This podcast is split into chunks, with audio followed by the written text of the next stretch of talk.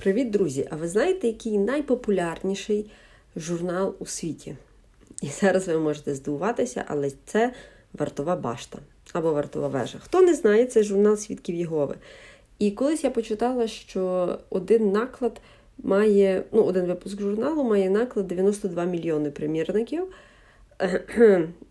Так, на минуточку, як то кажуть, 92 мільйони. Я не знаю, чи це дійсно правда, але схильно вірити, що швидше за все так, тому що свідків Єгови, куди не плюнь, там вони. У Львові вже їх, на щастя, трошки менше, але в маленькому містечку, де я жила, де я перші 17 років свого життя провела, там було, мені здається, що так чимало свідків Єгови. Як я це знаю, вони дуже часто навідувалися до будинків, приватних будинків. Вони не ходили по багатоповерхівках. Так от, цей випуск я хочу почати із історії з дитинства. Якось, коли мені було років 8-9, я не пам'ятаю, нас вдома почали з'являтися ось ці журнали Вартова вежа. По-моєму, навіть вони були російською мовою, щось мені так здається. Звісно, ніхто їх не читав, бо вони завжди стояли в кухні в кутку під е, табуреткою або на табуретці. Але дуже добре я пам'ятаю, що як як це взагалі відбувалося.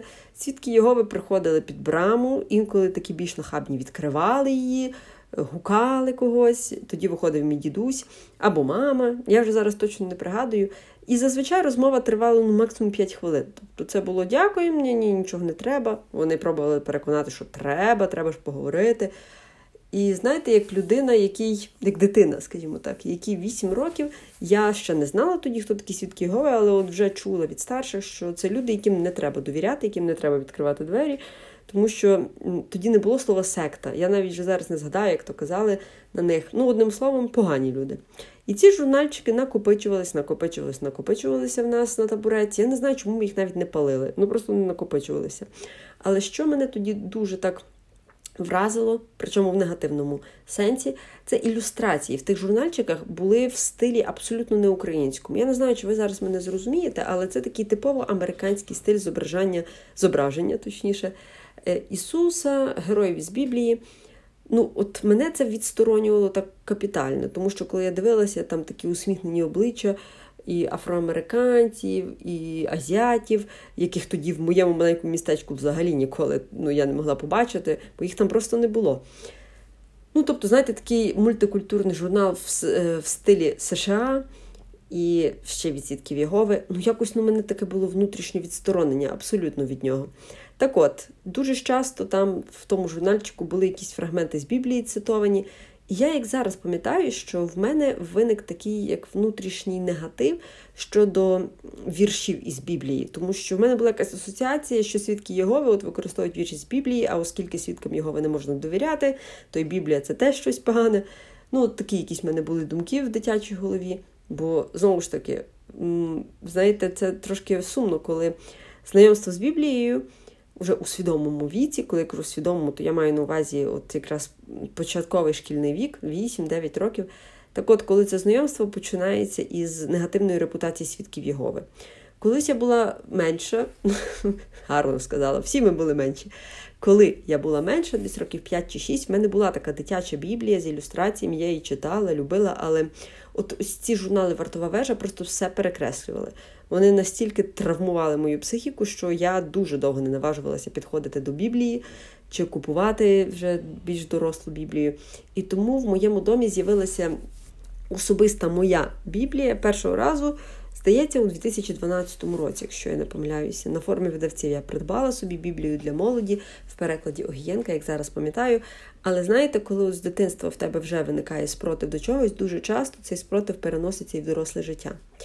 Так от, дуже довго я не відкривала Біблію, бо в мене перед очима були ось ці журнальчики Вартова вежа. І знаєте, це мені коштувало надзусиль просто якось перебороти ось це негативне ставлення, відкрити Біблію і почати читати її з чистого аркуша. Недовго в мене протривала така, як то кажуть, любов до читання Біблії. На кілька років взагалі я це заняття закинула. А далі у 2016 або 2017 я придбала собі таку трошки більшу Біблію в перекладі Турконяка, ну бо мені було цікаво порівняти от переклади. І вона, от скажу вам правду, вона в мене стояла на полиці. Я, може, брала її до рук раз в два тижні, раз в місяць. Погортала, почитала, подумала, та ні, ні, я тут нічого не розумію, треба ще підрости трохи і відклала. І далі ось так би вона і лежала-лежала, але перед тим, як їхати до Бельгії, я почала читати Старий Завіт. Я навіть не не пригадую, скільки я прочитала. Факт того, що, будучи в Бельгії, я от вже розказувала в якомусь епізоді, що я дуже гостро відчула необхідність у спілкуванні з однодумцями, зокрема щодо духовних питань, щодо питань Бога. І, знаєте, якось так сталося. Ну, Я тепер розумію, що це все Божий план. Тобто, це не я собі придумала. Що мені дуже-дуже захотілося мати англійською мовою Біблію. І я собі, оскільки в Бельгії в мене взагалі не було ніякої Біблії, е, та я собі замовила через інтернет англомовну Біблію. Е, це короля Якова, Кінг Джеймс, правильно, король Яков, Яків, е, версія короля Якова. І там ну, складно читати, реально складно, але це хоча б була б єдина Біблія, яку я могла читати от з собою всюди, де би я би не ходила чи не їздила. І я ось так продовжила читання Біблії. І знаєте, ця епопея вже тягнеться три роки. Тобто я ще за три роки не можу від А до Я прочитати Біблію.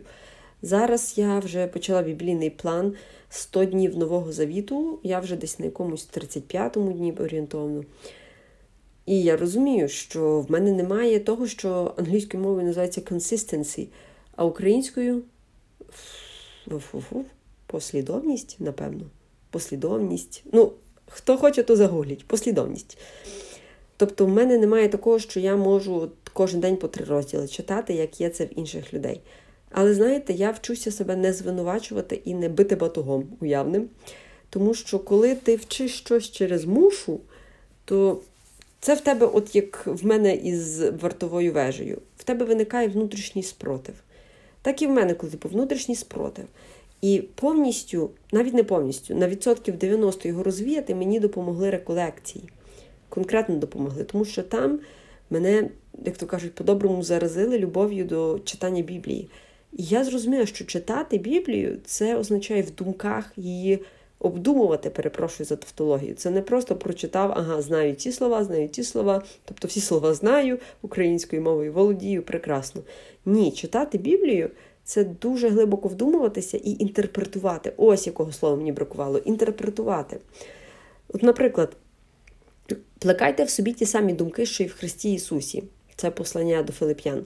Можна просто його прочитати, а можна собі поставити запитання: а які саме думки Христі Ісусі. Ну, тобто, от яким є Христос, що я маю його наслідувати.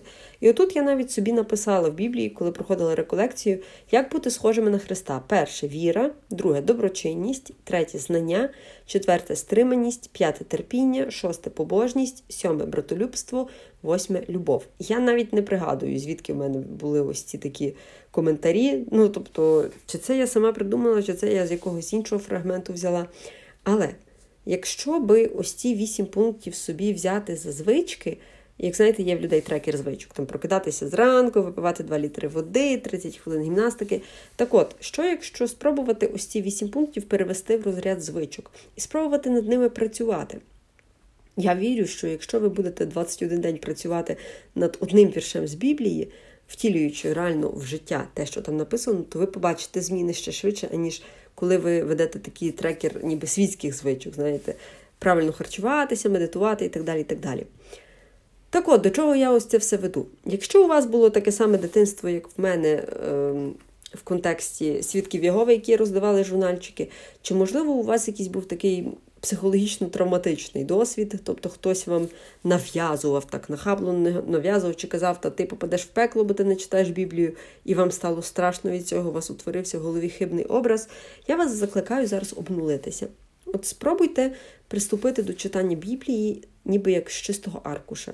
Уявіть, що вашому мозку немає мозку, немає попередніх даних, як то кажуть, що стосується Біблії, і ви починаєте все як немовля читати от по буковках, по реченню, по фрагменту.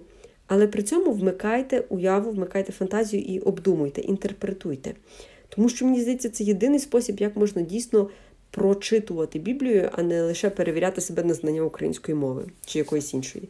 Тож, друзі, дякую, що слухали мене аж 10 хвилин. Ото називається наговорила Галя. Почала зі свідків Єгови, закінчила посланням до Филип'ян. Всім вам бажаю прекрасного завершення цього дня і до зустрічі вже незабаром. Па-па!